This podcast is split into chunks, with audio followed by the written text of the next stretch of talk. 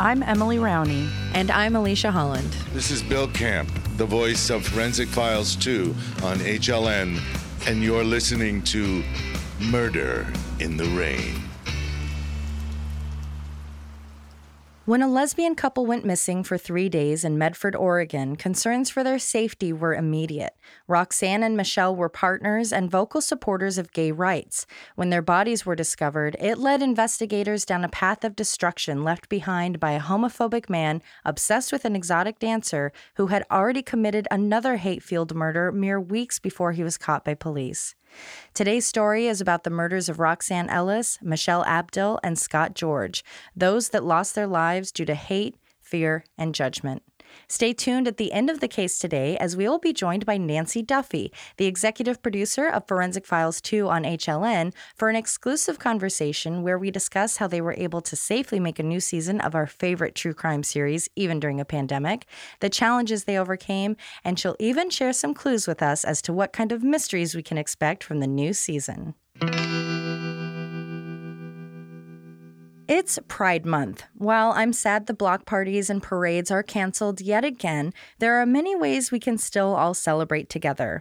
There's really no wrong way to celebrate Pride. As an ally, speaking to allies, there are a lot of things you can do at home to celebrate Pride. And no, they don't include buying the limited edition rainbow themed fill in the blank item of the year. Perhaps you aren't familiar with why Pride is held in June. That's where the Stonewall riots come in. On June 28, 1969, at a New York gay club called the Stonewall Inn, a raid led to a change of trajectory for the gay rights movement. I won't get into deep detail, but for anyone that might not know, before that June night, New York law made it illegal to serve alcohol at gay bars as gatherings of homosexuals was deemed disorderly. Eventually, the laws were overturned in 1966, but simple behaviors that straights don't even think about, like holding hands, kissing, hugging, or even dancing together, were still outlawed. So the police would frequently raid known gay establishments. With the bars being owned by the mafia, and they weren't really trailblazers, they just saw that there was money to be made and didn't care about laws and such. And the corrupt cops that worked with the mafia, they were usually warned before a raid would occur, but not that June night. A few days before the known uprising, police arrested multiple employees of Stonewall before returning that Friday night. With arrests taking place, the Stonewall community had had enough and stood up against the police, throwing bricks, bottles, and resisting. Some iconic leaders from the six days of resistance that followed were Marsha P. Johnson, Sylvia Riviera, and Stormé DeLivray. First, the police retreated into the Stonewall. Then they came out beating people and throwing tear gas. The riots led to national coverage and a change in the conversation. Empowered by those that stood up against what was wrong, the gay rights movement was renewed and real change started to come. Another way to celebrate Pride or to support the LGBTQIA community is to vote and to vote in the most American way with your money. While it's well known establishments like Hobby Lobby, Chick fil A, and Barilla Pasta are anti gay, and yes, I know the Barilla CEO was like, We're so sorry, we changed our mind. But that was only after it was discovered they were bigots, so that one has always been a bit of a yeah, right for me.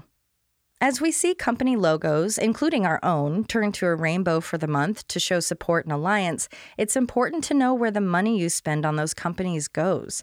For example, Amazon, Walmart, and McDonald's have all done the right thing.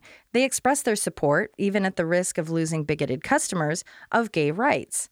Except here's the thing they all give millions of dollars to PACs, groups that spend money to get laws made to basically buy their way out of paying taxes or getting laws passed that protect their interests. For those companies, their PACs are split 50 50. So half the money goes Democratic, half Republican, which kind of makes you think, why even donate? You're kind of, you know, splitting yourself down the middle. In February of this year, there was a vote for the Equality Act, a law updating protections for the LGBTQIA community. While it did get passed, it was nearly a split down party lines, meaning the money Walmart gave, for example, was split, sending about $400,000 to the Republicans that voted against the Equality Act. If everyone that was for gay rights stopped shopping at Walmart until they stopped donating to such people, we could make a big difference. And that goes for all those companies. But I know that's incredibly hard. I definitely make purchases from places I know I shouldn't from time to time, but I try my best not to and I try to stay informed. So that is my mostly straight to mostly straight advice on pride. And being on brand for the straights, it's very boring information.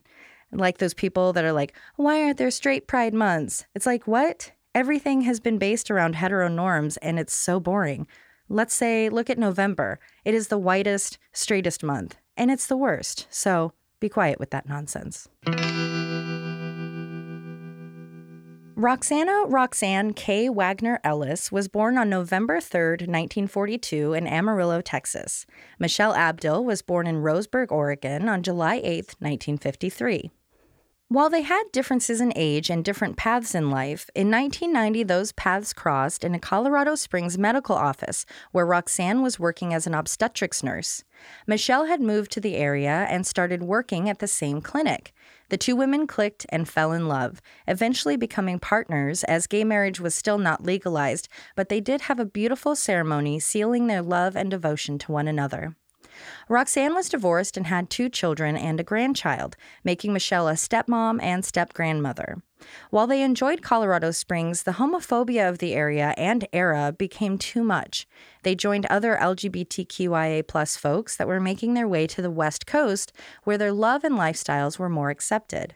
They settled into the town of Medford, Oregon. Medford is about five hours south of Portland. Well, that's if I'm driving, and is only 27 miles from the Northern California border and has a population now of just over 81,000 people. Building and supporting their community was of top importance to the women. They were known for having helped with caregiving for a gay couple that was dying of AIDS, bringing them daily meals, working around their house and yard, even assisting with medical support. They gave lectures at schools about lesbianism and even went on television to discuss gay rights. But it's not like Oregon or any other West Coast state was so much better or ahead of their time than Colorado. Soon after Roxanne and Michelle moved to Oregon, anti gay legislation known as Ballot Measure 9 came to the forefront of Oregon politics. The goal of the measure's passing was to amend the Oregon Constitution so it would forbid any civil rights protection based on sexuality. It also set out to put homosexuality in the same box as pedophilia and then force schools to teach about both under the same umbrella of being, quote, abnormal, wrong, unnatural, and perverse, and that these behaviors are to be discouraged and avoided. And this was just back in 1992. I mean, I was nine years old. This wasn't even 30 years ago, so it's not like this law was ancient history.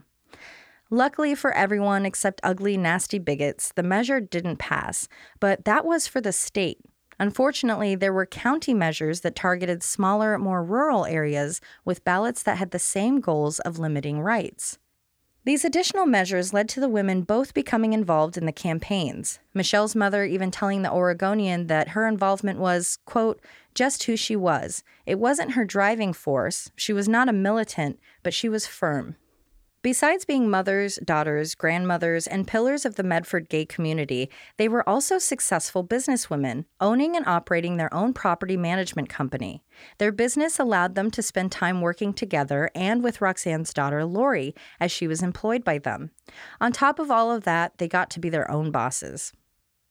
Property management duties include, but are not limited to, advertising available properties, lease signings, maintaining the property, securing the property, managing finances, and showing properties to potential renters.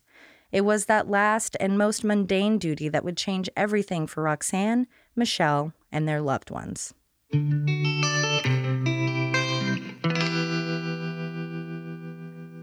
On December 4th, 1995, Roxanne left her office as she had received a call earlier that day.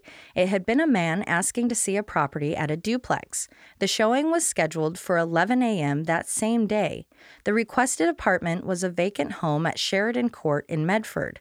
That same afternoon, Roxanne was scheduled to show another property at 2 p.m., but she didn't show up to that appointment. Roxanne being a professional, this was totally uncharacteristic and very worrisome, especially to her daughter Lori, who, upon learning of her mom not arriving to the showing, immediately started to page her on her beeper. Lori also called Roxanne's cell multiple times, neither eliciting a response. Okay, total side topic. I found this really interesting. So, this case was covered on Forensic Files and Very Bad Men. And they were filmed somewhat close to each other, or at least released around the same time. And it was really interesting because in one, Lori, the daughter, is much more emotional. And when she's in that emotional state, she said, I called and paged her at least 30 times on each thing. And then on the other show, she's much more calm and it seems like there's more time that has passed. And she said, Oh, I called her at least three or four times. And I found that so interesting. Not that she's a liar or, uh, you know, making things up or anything like that, but just we talk about false confessions mm-hmm. or, um, inaccurate eyewitnesses and things like that and i think it's it was just kind of a good example of even someone that is so involved in the case still their truth changes. Yeah, it's kind of like my last episode where the book I read two books and they're mm-hmm. slightly different on a topic. Were you able to corroborate one or the other through No, I saw I I I went through some legal paperwork and it just said yeah uh, that she had reached out. But yeah, I just found that not and it's not a blame or that she's anything towards her at all. Just kind of like, you know, just always take a step back when you see information about mm-hmm. stuff because even the people that are super close to it your brain just does weird stuff, you know? Yeah. So I just found that really interesting. Two hours later, at 4 p.m., Roxanne did finally get in contact with her daughter and explained she had been out doing some shopping. As comforting as it was to hear from her mother, Lori was still concerned and found Roxanne's behaviors very troubling. Shopping or not, it wasn't like her to ignore calls or pages. Even when speaking on the phone, Roxanne just seemed off, staying uncharacteristically quiet. Lori wasn't having it and started to probe her mother as to what had happened with the missed showing. Roxanne's excuse? She must have had the wrong address. So Lori pressed more. Okay, fine, you had the wrong address, but then why didn't you respond to the pages or phone calls? Oh, the lines must have been busy. Lori was not satisfied with those responses, but the conversation ended anyway. A half hour later, 4:30 p.m., Roxanne called Michelle at work, saying she was having car trouble and she needed her help. Michelle let an employee know she was leaving to go assist Roxanne and left a voicemail for Lori with the same information, letting her know that once she was able to get the battery jumped, they would call Lori back and clear things up. But the everything is okay phone call was never made. As the hours dragged on, Lori became even more concerned and started to trace her mother's steps. She went to the Sheridan Court residence, the site of the 11 a.m. appointment, and found Roxanne's truck, but it wasn't parked. She happened to have pulled up behind the truck as it started to leave the complex, so Lori followed. Honking and flashing her lights, she was desperate to get the driver to pull over. Eventually, whomever it was that was driving stopped and pulled to the side of the road. Lori did the same and began approaching the truck but the pulling over had only been a ruse to get Lori out of her car.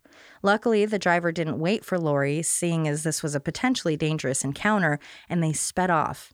Doing her best to chase, Lori couldn't keep up and she lost sight of the truck. That was the final straw for Lori's concern to grow from worried to great. Stopping at a gas station, she called 911 to report everything that had been going on. Returning to Sheridan Court, Lori met up with Dan Abdill, Michelle's brother. Together, they began looking around the parking lot. That's when they found Michelle's car. Her white Honda was parked at the complex, and while Michelle was always known to be responsible and safe, the car had been left unlocked and contained Michelle's jacket, camcorder, and purse. The police arrived and took the mysterious disappearance of the women seriously, assigning detectives right away. They started to interview those that lived at the Sheridan Court residence, hoping they might get lucky and find an eyewitness to something, anything, whatever it was that had happened to these women. Some of those residents were Toni Newman and her 14 year old son, Chris Newman. Toni informed the police that when she came home from work the night of the 4th, she saw a man standing in front of the Sheridan Court residence. Her son had even more to add to the case. That same afternoon, he had seen Roxanne's truck parked in front of the Sheridan Court residence. Later that night, the same truck was backed into the garage. Throughout the day, he heard the garage door opening and closing and cars moving in and out of it. In the same driveway, he met a man whom he spoke to, and while he didn't get a name, he did get his description. Both of the Newmans gave their descriptions to the police, creating a profile of a man in his mid 20s with brown hair, small eyes, thin lips, and glasses. A composite sketch was made and became part of the search efforts. For days, friends, family, and police desperately searched for the women. As the time went on without any answers, the threats the women received over the years in response to their activism went from empty words from bigots to potential leads in their disappearance. Unbeknownst to the searchers, on the night of the 4th, a man named Todd Van Duzer was working on his car at the Mariposa townhouse apartment in Medford when he looked up to see a man that resembled the police sketch who pulled up in a canopied pickup truck. The man parked the truck, got out, threw something away, and walked off. As early as Tuesday night, but throughout the next few days, there were reports from residents of a foul odor coming from the mystery truck. On Thursday, a man called the police. Jerry Walker was a cable guy who lived in the area and had been out on his first call of the day when he looked across the parking lot and saw a truck. It was parked in the corner and matched the description of the truck it seemed everyone was talking about and looking for. Thinking the truck might be leaking oil, the small pool of liquid beneath it was looked at more closely. It wasn't oil that was leaking, it was blood. Lori had been following the police's efforts by listening to her personal police scanner. Anytime there was a hint someone might have found something, Lori would race off to see what it was. Then she heard the call come over the radio. Truck found, Ellis, Abdill. Lori drove as fast as she could and arrived at the scene. That's when the police broke the horrible news. Police had arrived and, upon opening the back of the enclosed truck, made the shocking and devastating discovery Roxanne and Michelle dead. Both women had their mouths, ankles, and wrists bound with duct tape and had been shot twice in the head. Their bodies were wrapped in drapes and covered with cardboard boxes. The bullet casings near the bodies and the blood splatter on the inside of the truck told investigators the murders had taken place right there.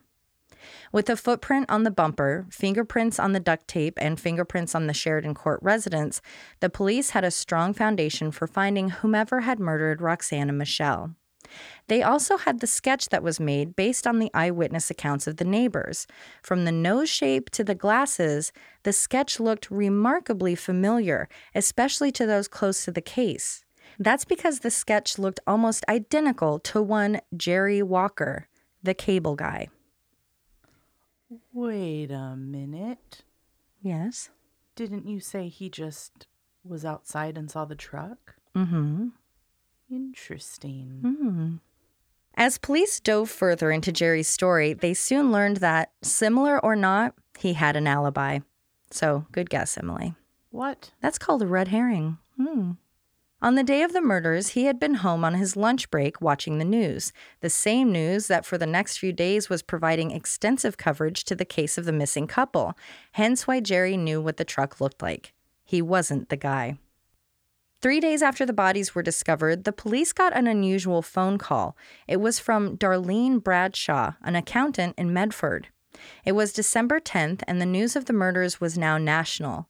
While the police didn't have a suspect yet, they had some evidence working in their favor, like the bodies, the witnesses, the truck.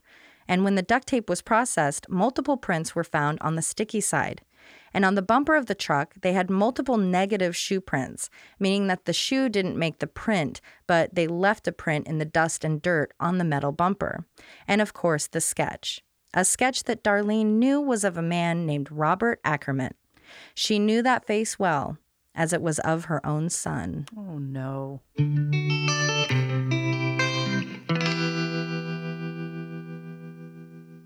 Darlene and Robert had recently moved to Medford from California. When they first arrived, only two weeks prior to the murders, Roxanne had shown them a property at the Sheridan Court residence. Not just a property, but the property that she went to show on the day she was killed. That information, along with the sketch and Darlene reporting her son was exhibiting strange behavior the day the women went missing, was enough to convince police they might be on the right track. As the interview with Darlene went on, she showed them the moving boxes they had used in their recent move. Comparing addresses and labels on the boxes, detectives found that they matched the ones found strewn atop Roxanne and Michelle's bodies in the truck. Investigators then looked at Roxanne's phone history. Normally, when she had a showing, she would have written down a person's name. Perhaps she was in a rush or the person on the phone just didn't want to give it, but that day there was no name but there was a name on the phone bill. A call had been placed to Roxanne on the morning of the 4th, and that call came from a local cheap motel, the Tiki Lodge. Police went to the lodge to try and find out who had been staying there and who could have made that call. Of course, the phone tracking system at the motel was broken, leaving them with only names of those that had been staying there on the 4th. You can imagine, being a 30 unit motel that takes cash, there wasn't a lot of information on the 30 people that had been staying there. In some cases, detectives were only provided a name and nothing more. Once receiving the information from Darlene, the police reached out to Kenneth Acremant Jr., Robert's brother. It was then learned that Kenneth was the manager of a little place called the Tiki Lodge Motel. Not surprising to police, Kenneth shared he didn't know what was going on, but his brother had come by his place of work on the 4th. He didn't do much, just made a phone call. Oh. Mm-hmm. That's when police knew they had the right guy. He had used his brother's work phone to make the arrangements with Roxanne to see the property at 11 a.m. As strong as that evidence was, it was all circumstantial.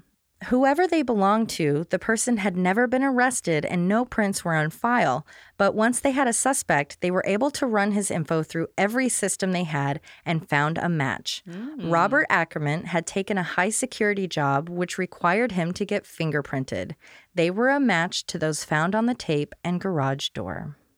Side note, he is ex military, and I found that very shocking that you aren't fingerprinted for the military. Well, didn't they just say he was because he had a high ranking job? No, it was a different job. It was a Oh. totally. Di- it had Oh yeah, I nothing guess to do not. Maybe they only do it when you're, you know, so high with. Isn't up. that wild? Like it shouldn't be for security. I feel like we should know with potential weapons and. AWOL and a lot of this like personal privacy stuff? I feel like could, we could avoid so many issues if we all did DNA. Some and- stuff, and yeah. I get that people argue on that. That's but an also I feel like if you are going to sign up to be a government employee, you should give that right. why I mean that, I yeah. have I had to get fingerprinted when I worked in schools every school year. Oh yeah, teachers have to. So why wouldn't the military? So like if you're given weapons, So was it overlooked or was it just is it just not something I think it's just not something they do. unless you are so high Unle- up yeah, for need security, clearance or an Mhm. arrest. Hmm. Yeah, so luckily he applied for that other job where they did put his fingerprints into a system. An arrest warrant was filed, but Darlene let the police know Robert wasn't home. He had left almost immediately after the murders and was heading back to California. Following the breadcrumbs left by Robert's credit card usage, police were able to trace him to Stockton, California, 350 miles from Medford. On December 13, 1995, at 4:15 a.m., Robert Acremant was arrested. While making the arrest, the police executed the search warrant they had for the motel room. That's where they found a 25 caliber handgun that was eventually proven to have been the gun used to kill Roxanne and Michelle. Along with the gun, the search turned up a homemade silencer device which had also been used in the murders. Was it a potato? No, it was very interesting looking. It's this metal thing. I, I don't know what kind of piping he had or something. And then he stuffed it with fabric and material. Oh. And so actually that worked out for the investigation because that material left fibers on the women. I see. And also it absorbed fluid and they were able to test that and it was found to be the blood of both the women. So it was proven that the silencer was the same one used in the murders. wow. The police brought Robert in for questioning. While they provided him with his Miranda rights, when he requested a lawyer, they continued speaking with him for an additional 13 minutes. But more on that later. Once speaking to police, Robert confessed. He confessed to the kidnapping and killing of Roxanne and Michelle. But then, to everyone's surprise, the confessions kept coming. Uh oh. Robert confessed he had placed the phone call from his brother's work to set up the viewing with Roxanne, and he had a plan in mind.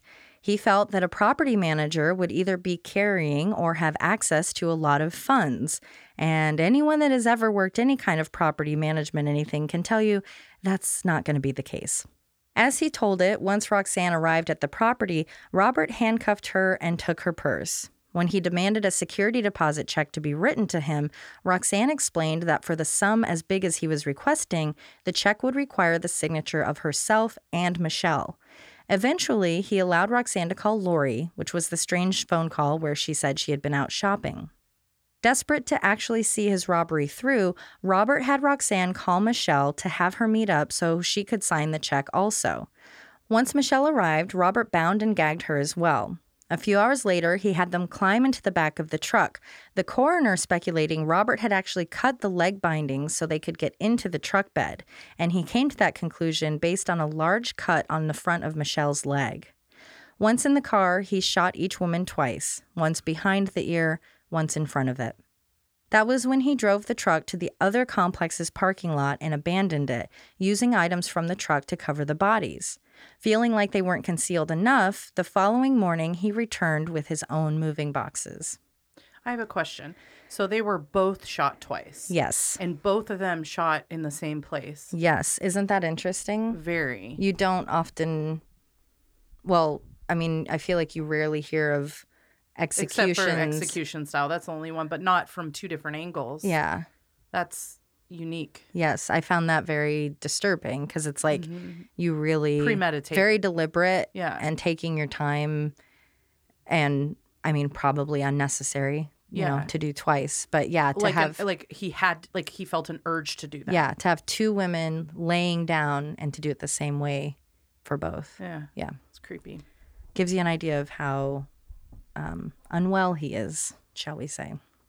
The women's deaths were not only a huge loss for the Medford community as a whole, but struck fear through the gay community, which the ladies were so involved in. From the start, it was assumed that the women had been targeted because they were not only lesbians, but they were outspoken, the most upsetting kind of lesbian, one that wants to speak out for their rights. Ah! But when the theory of Roxanne and Michelle's murders being a hate crime was presented to Robert, he assured everyone, including his own father, that it was merely a robbery gone wrong.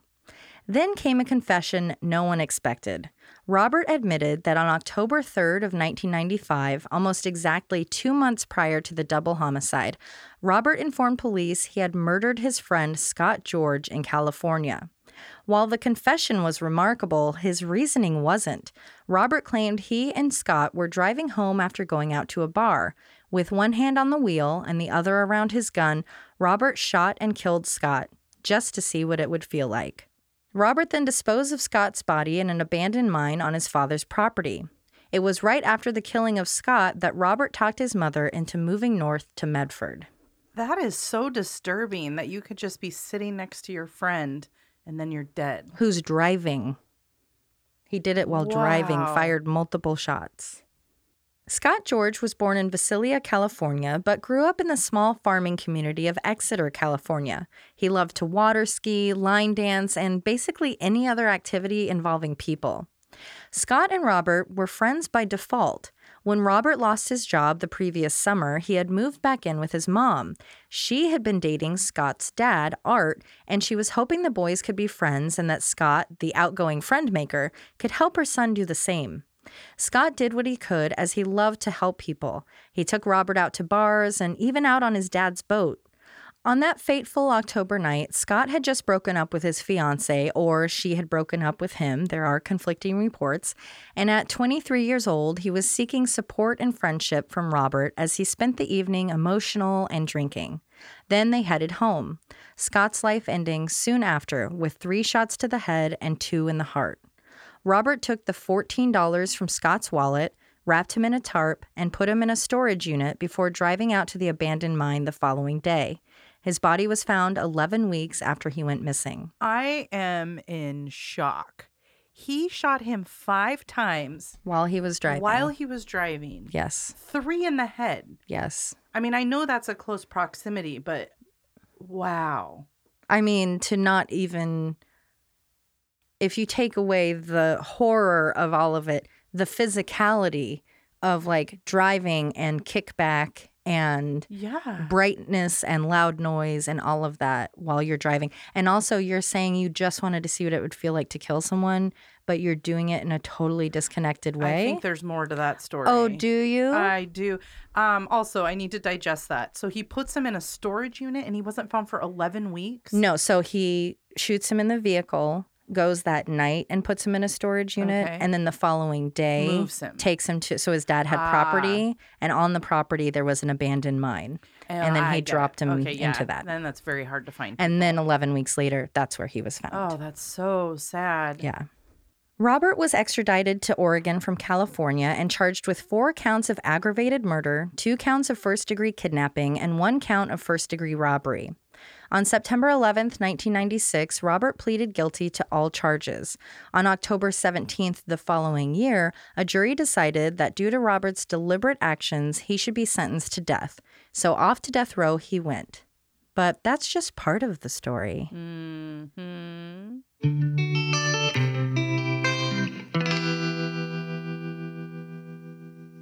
In 1995, 13% of hate crimes were directed at those in the LGBTQIA community. The numbers today are about 18% or 2,000 incidents, but those are just the ones that are reported. Including ones targeting non binary, bisexual identifying, and transgender people, those numbers make crimes against the LGBTQIA community my least favorite, but most often used word disproportionate. At around 18 million people, or only 5.6% of the population, the 18% of hate crime victimization rate is extremely high. In fact, one in five gay, lesbian, or bisexual persons will experience a hate crime at some point in their life. Transgender people, one in four. Not only do LGBTQIA plus community members experience violence at an increased rate, their victimization often continues in the courtroom if their cases are actually taken seriously and charges are brought, that is. 14 states have laws banning the gay panic defense. Only 14, leaving 57% of the United States LGBTQIA population without protection. What is the gay panic defense? Well, it's sadly exactly how it sounds, but there are different versions of it though. According to LGBTBar.org, the gay panic can be used as a defense to show insanity or diminished capacity, meaning that once the defendant learned the sexual orientation or gender identity of the victim, it triggered a nervous breakdown in the defendant, causing a gay panic disorder, which of course has been debunked by the American Psychiatric Association decades ago, but medical progress doesn't always coincide with legal progress. The other use of gay panic is defensive provocation, meaning the victim's sexuality, especially if they made a proposition to the defendant, is provoking in its own right, making it okay to kill someone because of said provocation. Well, then I want to use that every time someone I don't want hitting on me hits on me. Honestly. Yeah, the cat call defense. Yeah. He made me uncomfortable. yep. I was provoked. Lastly, there's the defense of self defense. When we think of self defense, we think I shot the guy that was attacking me in self defense, meaning they kicked, hit, stabbed, something violent, right? This defense is used to justify violence towards an unarmed person, their only weapon being their sexual orientation or gender identity. Oh, boy. All of these defenses not only are straight up horseshit, they are damaging to the LGBTQIA plus community. They empower those driven by hate, fear, and bigotry. It also continues the stereotypes and stigma of what should be from a bygone era that gay and trans people are only trying to trick or embarrass others, making the violence they experience validated by those that wish them harm and continued limited rights. It seems not only unbelievable that there isn't a national law protecting all LGBTQIA members, but these laws banning the gay panic defense haven't been in place very long. Six of the eight states passed their laws in just the last two years. The newest state to pass one, Oregon. And when was that? May 13th of 2021, a month ago. I don't have the words for how frustrating and disappointing and surreal that is, but I will say at least it's passed, so better late than never, but we've got a lot of work ahead of us. According to the American Bar Association, here are some steps you can take to help pass laws banning the gay panic defense.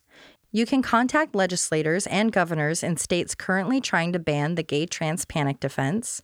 You can be an advocate in states where there is currently no proposed panic ban.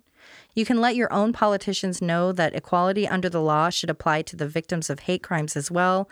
And you can support organizations that work to protect and uplift the LGBTQIA plus community, like the Trevor Project, GLAAD, PFLAG, Human Rights Campaign, on and on. As investigators and prosecutors started to put the case together, they knew they had the evidence, but they also needed the motive. Robert said that this was a botched robbery, But who would rob someone in such a manner and allow it to escalate to the point that two people would be killed? A robbery like that must have come from a desperate man. Digging into Robert's finances and spending habits, they found the source of desperation, and her name was ecstasy. Oh boy. Before moving in with his mother in California, Robert was in Las Vegas, and while there, he started to patronize the strip club Palomino. That's where he met the nude dancer Ecstasy, also known by her non stage name, Alla Kosova, a Russian immigrant that at 21 years old caught Robert's eye. That first night in the club, he got a dance. Then he kept going to the club, getting lap and private dances from Ecstasy. When Robert went to the club, he would spend anywhere between $500 and $1,500, almost all on X, as her friends called her. She didn't mind. Sometimes it was nice to only have to be with Robert for yeah, the night. she didn't mind. Well- She's getting paid to only have to do it to one guy. Exactly. That's what she had said was like, I didn't have to hustle all these different Right. guys for a dance all night. I could just sit with this one guy She probably knows set. what he likes. Mm-hmm. You know? Oh man. Yeah, it's the dream. During the trial, she shared that yes, a relationship did develop between the two of them, a platonic friendship. Oh. That's why she didn't think anything of it when she would go out to a meal with him every once in a while. Hmm. Okay, wait. A platonic friendship where he's paying you to nude dance on him. Well, it's still platonic. Obviously, that's a sexualized interaction, but there that boundary being there. I think maybe he saw it differently than she did. Well, yeah, it's the classic the guy being like, "That stripper loves me." And it's like, "No, she's at work." Like yeah. you're at her place of work. Give her money and leave her alone and cheer for her when she does cool stuff. I just had to clarify because this is getting a little interesting. Yeah, well, you know, so they're just friends. So they go get a couple meals, not a big deal. So the dinners, the diamond earrings he gifted her, the dances he bought, it was all adding up. And so were his feelings. He would refer to X as his girlfriend. Oh, there we go. Mm-hmm. He would pay what he needed to make sure he could have her for the whole night if he went to the club. And then he started to send letters to X, expressing he was developing more than platonic feelings for her. She just ignored it. He was a customer, and that was the boundary. Then he stopped going to the club. She hadn't heard from him for a bit before receiving a phone call one day. It was Robert, and he was asking to borrow money, about a $1,000. She didn't have it to loan, so that was the end of it. Then she didn't see Robert for a long time, and it wasn't until mid December 1995 that he surprised her, sneaking up behind as she entered the building for her shift. Oh, no. Robert. It was 9 p.m., and he stayed there until closing. Robert was only in town for a visit, so X or Alla agreed to meet him the following day for lunch. Alla was surprised she was asked to pick Robert up at the MGM as he was usually the one to drive. Thinking nothing of it, Alla followed through with the plan and met up with Robert for lunch and a movie. As it started to get dark, Robert's behavior changed and he asked Alla to pull over because he needed to talk. After she did so, he pulled out a stun gun and a regular gun and pointed both of them at her, rambling about how she never loved him like he did her, that she only used him for his money, and she was never there for him. As he did this, he zapped the stun gun over and over. Alla, terrified, started to comfort Robert, assuring him she would be there for him and be his friend. While scared, his erratic and extreme behavior felt more like a call for help to her. She didn't think he was actually capable of hurting anyone, and she didn't know anything about the murders in Oregon. So, when he let her stop at a gas station to go to the bathroom, she merely used the opportunity to work through her own feelings. She didn't call the police. Instead, she trusted she would be okay and got back in the car, driving Robert to the MGM, where he got out. After dropping him off, Alla drove to work. She informed her supervisor about what happened, but it wasn't until police showed up to inquire about Robert that the incident in the car was shared. And I can't blame her. She's in an industry that is often not listened to or taken seriously by police. She didn't know where the guy was going to be or if he was even following her. That's really scary. Isn't that so scary? Uh, she's very lucky. And I'm sure that that's kind of normal. I mean, I, in reading that, associated it to when I lived in Vegas doing real estate. And again, a job is a job and a hustle is a hustle. And I'm picking up clients at all hours to show places or to do stuff. I was telling Josh, like, my boss, as her assistant, I would just be sent to like go to the movies with a client, like a grown man. Or like, oh, can you go take so and so weird to me. Yeah, can you take so and so to the strip club? Like, so it's the same thing of you're just trying to keep the customer happy. It just happens to be a very intimate customer relationship. And, you know, it's like, so you can't blame her for feeling those things. You don't want to lose this guy who's, you know, paying a lot of your bills. You know, Yeah. it makes sense.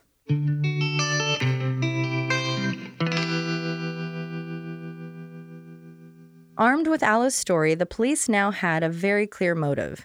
Their 27 year old suspect, who they already had physical evidence against, was found to have more than $80,000 in debt and a completely depleted retirement plan. Whoa. All of that, said investigators, was more than enough motive.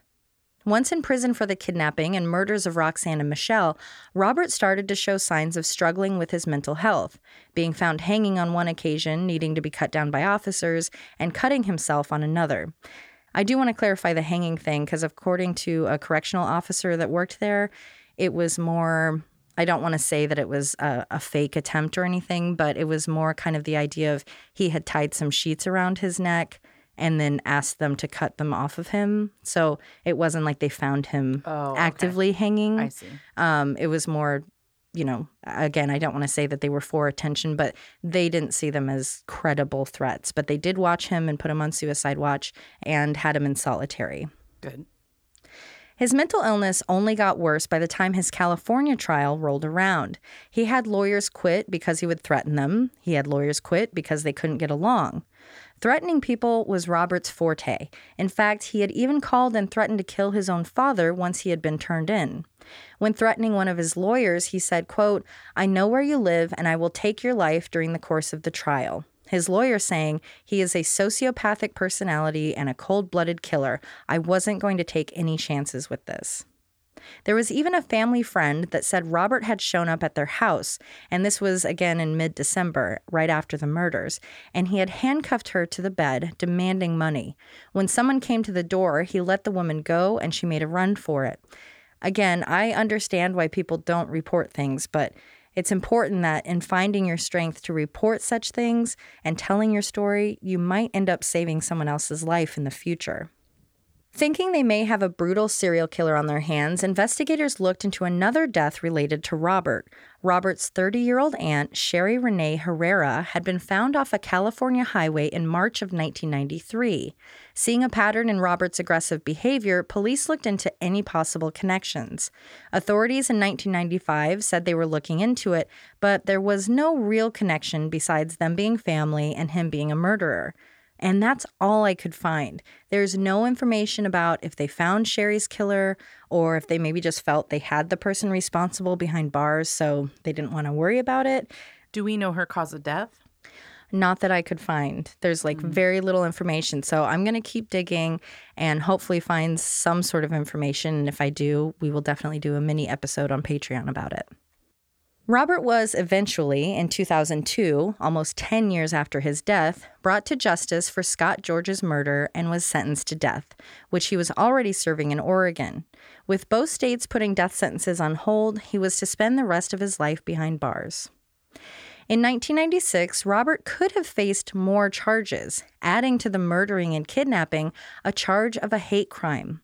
That's because Robert wrote a three page letter from prison explaining why he did what he did. Instead of having been drunk and annoyed by his melancholy friend, combined with a desire to kill being his reasoning for killing Scott George, it was revealed Scott was bisexual, and Robert claimed he made a pass at him, hmm, I leading to the shooting, also known as gay panic. I wondered if that might come up. I was trying in my head to picture what would cause someone to just shoot someone they're in a car with who they've identified as their friend, and I thought potentially that could be Yeah, clearly not a plan. Drinking, you know, Mm-hmm. Yep. Be reactive, emotional. Yeah. Sending the letter to his home newspaper, he stated he was scared before, but now he didn't care what anyone thought, not even a jury, that he didn't care if he was sentenced to death. He never liked life anyway. He claimed his father had sexually abused him when he was a child, an accusation his father denies, and that he made his decision to target Roxanne when they had first met. Two weeks before the killings, when he was being shown the apartment by Roxanne, Robert realized she was a lesbian. Harboring hatred for homosexuals, he decided to target Roxanne.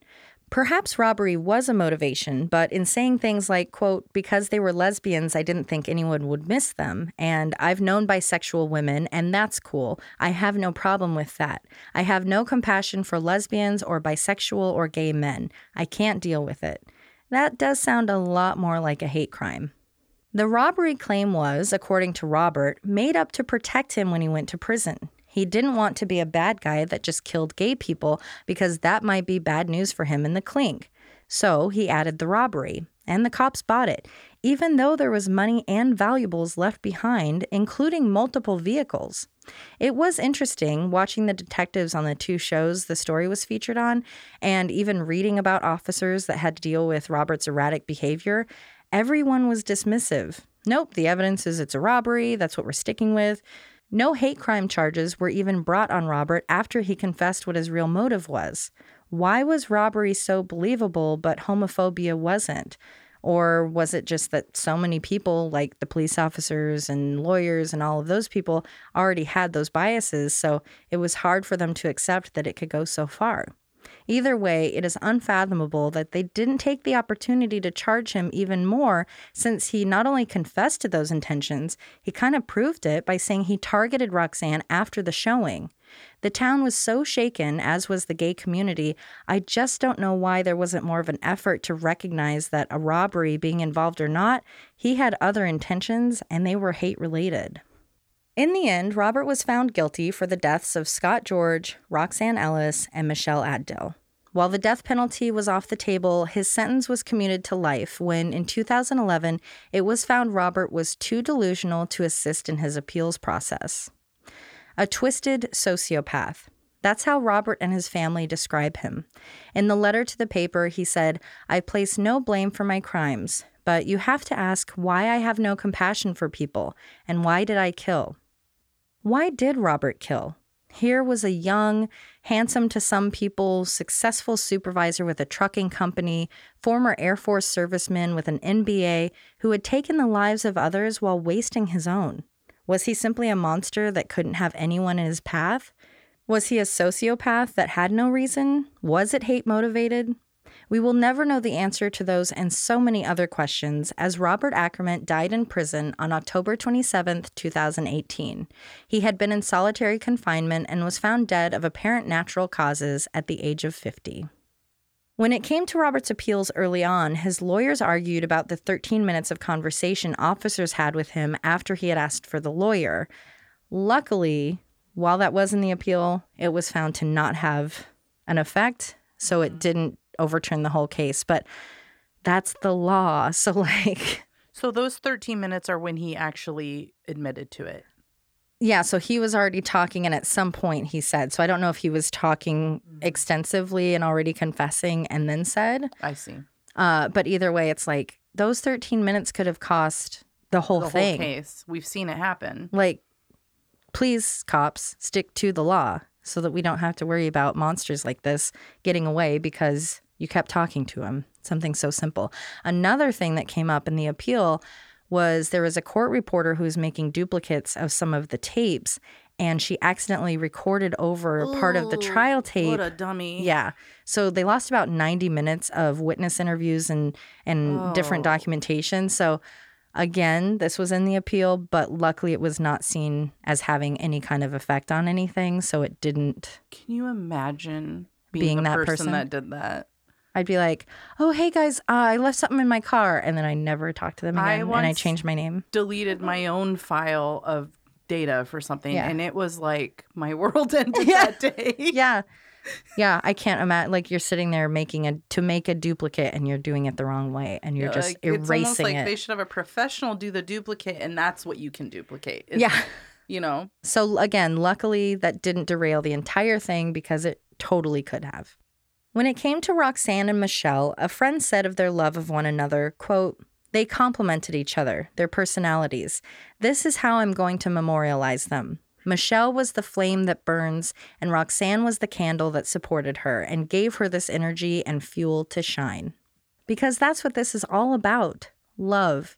the love between partners of every kind, the love that is lacking in the hearts of those with judgment and prejudice, the love of those that have been lost to violence that we keep in our hearts and memories.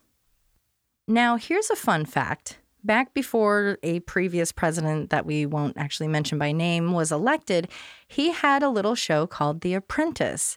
In season four, there was a contestant. She was a spa owner and ended up winning third place in the competition. She was going by her married name then, known as Alla Wartenberg aka Alla Kosova, aka Ecstasy. I'll let her close things out as I think she says it best. That was dirty. That's okay. You know what? It'll be even more sweeter when we win. They play dirty and they'll lose. Karma gets people. With this case being covered on Forensic Files and a new season starting on July 11th, we are once again so happy to be joined by the one and only Nancy Duffy, executive producer of everyone's favorite gateway show to all true crime, Forensic Files. Nancy, thank you so much for taking your time to speak with us. It is great to talk to you again. Oh, you're so welcome. When we last saw each other, it was at the end of February 2020, just weeks before the world shut down. How did COVID affect creating and releasing season two of Forensic Files 2? Well, it was really difficult, I'll just say bluntly. Obviously, we had to, you know, because all of our police partners, all of our law enforcement partners, there everything was shut down. So trying to many of these cases, as you know, we we asked them to go into the evidence room. They pull boxes, they pull files, photos from the crime scene, et cetera. And we had a very difficult time. We had to kind of wait until COVID restrictions lifted so they could go into their you know vaults and whatever and get some of these assets for us so we could share with the audience. So that was difficult. And we were not able to travel producers. So our amazing technical group at cnn was able to figure out a way for us to do the interviews remotely. So we hired freelance crews in the area. They were masked tested wore gloves practiced social distancing and because it was before vaccines, and um, they shot the interviews and the and the um, producers did the interviews using FaceTime on a phone, on an iPad actually, so that the person could see through the eye line. They could be looking at the iPad, so as if they were looking at the person, so that did not create distortion for eye line. And that's how we did it because we didn't want to do a Zoom you know, we were we had to want to keep the integrity of the series, and we didn't want to fall behind and not have a season this year. So we went through extraordinary means to do that. And with the recreations, there was a you know we we were able to wait until there were vaccinations, and we did quarantining, and we everyone had to be vaccinated, and but uh, it was it was difficult, but we we did get it done. I'll say. Regarding Bill Camp's fabulous narration, last year was his first, so I'm sure he was feeling more comfortable in the role going into season two, but obviously distancing made it tricky. How difficult was it to get all of those moving parts in post production to work from afar? Well, actually, we are racing to the finish line with the recreations and the narrations right now because it's hard for Bill to really tell the story without seeing the reenactment. You know, the reenactments are such a big part of it. So while we had the scripts written, we had to really wait. And so we are recording as we speak. We've only recorded narration in five episodes and we're you know, racing to the end to get these narrations done. And Bill is shooting a series for Showtime right now called American Rust. So he's having to fly in from Pittsburgh. He rec- watches everything. We go through the recreations and the script and the screener. He tracks it and then he goes back and then he comes back again. And so it's that's what we're doing to get them done in time. But I will say the show is looking great I'm so proud of everybody. The show is looking great. The stories are great. And everything has just come together. Everyone has sort of put on their ingenuity hat and come up with workarounds that are quite amazing. Forensic Files is such a tightly run ship and an institution to television. I'm sure viewers won't even realize that the season was born from such chaos. I hope you are correct. And I have to say, we could not do it without our law enforcement partners and the scientists. They've just been amazing to work with us in this way because it's just nuts, right? pandemic, who knew? Last summer, especially here in Portland, but nationally and internationally, we were all witness to the social uprising surrounding police brutality and race relations. Did that have any impact on the stories you told or how you wanted to tell them? Well, you know, um, Forensic Files is not political in any way. We are not political. We are all about law enforcement and the science. And uh, so we really have no it really did not impact us because our, our law enforcement partners understand that we're not political. We focus on how do how does science solve these unbelievable mysteries? How do these guys come up with these amazing techniques? And uh, and and how it helps the families, the victims' families, and we so we we stay pretty much to our identity. What can we expect from the new season of Forensic Files 2? I think we have some great mysteries. We have some great mysteries, some great twists, and I think really, uh, I, I'm really I, everyone's really excited about this season. There are a couple in the Northwest. A couple episodes do take place in the Northwest, I will say. And um, we this year we have 14 that will that will be ready to premiere July 11th. They begin July 11th, and um, I think they're pretty great there's some really interesting science, some unusual science, some unusual use of things that were not intended to solve a murder, but they did. And just some really great ingenuity and twists to these mysteries. Finally, Josh and I had a chance to meet your amazing production team at Forensic Files. We know it takes a village to bring us new episodes. Is there anything you'd like to say to everyone that has worked on the show? I mean, I would just say that we are grateful to everybody who helped us bring this season to light. And it's been difficult, but we could not have done it, as I say, without families and law enforcement and the scientists, the forensic people, Paul Dowling, Vince Sherry, just the, all, all of the resources that we have used, all the technical capabilities of CNN, engineering and operations, and the crews in the field. We would not be able to do this without an amazing team of people, of these producers, and we're just grateful to be able to bring this amazing season to the people. The new season of Forensic Files 2 premieres on July 11th on HLN at 10 p.m. Eastern with two brand new episodes back to back. So set those DVRs now. Our thanks again to Nancy Duffy, Karen Reynolds, and Grayson Thagard with HLN.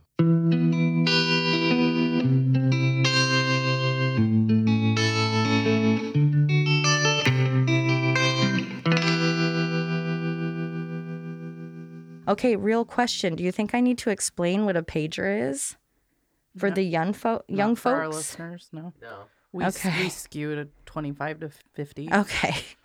Just go with suffocation. No, No breathing. breathing. Police went to the police Sorry, I was gonna like- mock you. whoever they hello? It's Uh, funky dunk. Fucking dumb. That's where they found a 25 caliber handgun handgun oh, I love that flavor. deaths. I'm sorry. E X E T E R. Yeah, That's Exeter. yeah. Okay. I think that's Vasilia. I would say Vasilia. Vasilia. Okay. Exeter's what I call my turds. Ah. Whoa. Uh, Just kidding. That's you get funny up though. and you're like, bye, Exeter. you exited my butt. so that's why I didn't get dry humped because I dated a cheater. So thanks for making me feel bad. No, because now I have coworkers that I'm tell me kidding. they regularly listen. And they love it. They don't need to know about my gene humping. so was he addicted to ecstasy? Yes. Murder in the Rain is produced and edited by Josh McCullough. Written and hosted by Emily Rowney and Alicia Holland. Artwork by Jamie Costa. Music by Kai Pfeiffer at kyfifer.com. Check out our website, murderintherain.com, for additional information on all cases, a fun interactive map, and be sure to subscribe so you can receive our newsletter. Check out the Mad Props page for coupon codes from some of our sponsors. We love your reviews and seeing them on all streaming platforms, especially iTunes. And check us out on Facebook, Instagram, and Twitter. And suck my balls. Please put that in.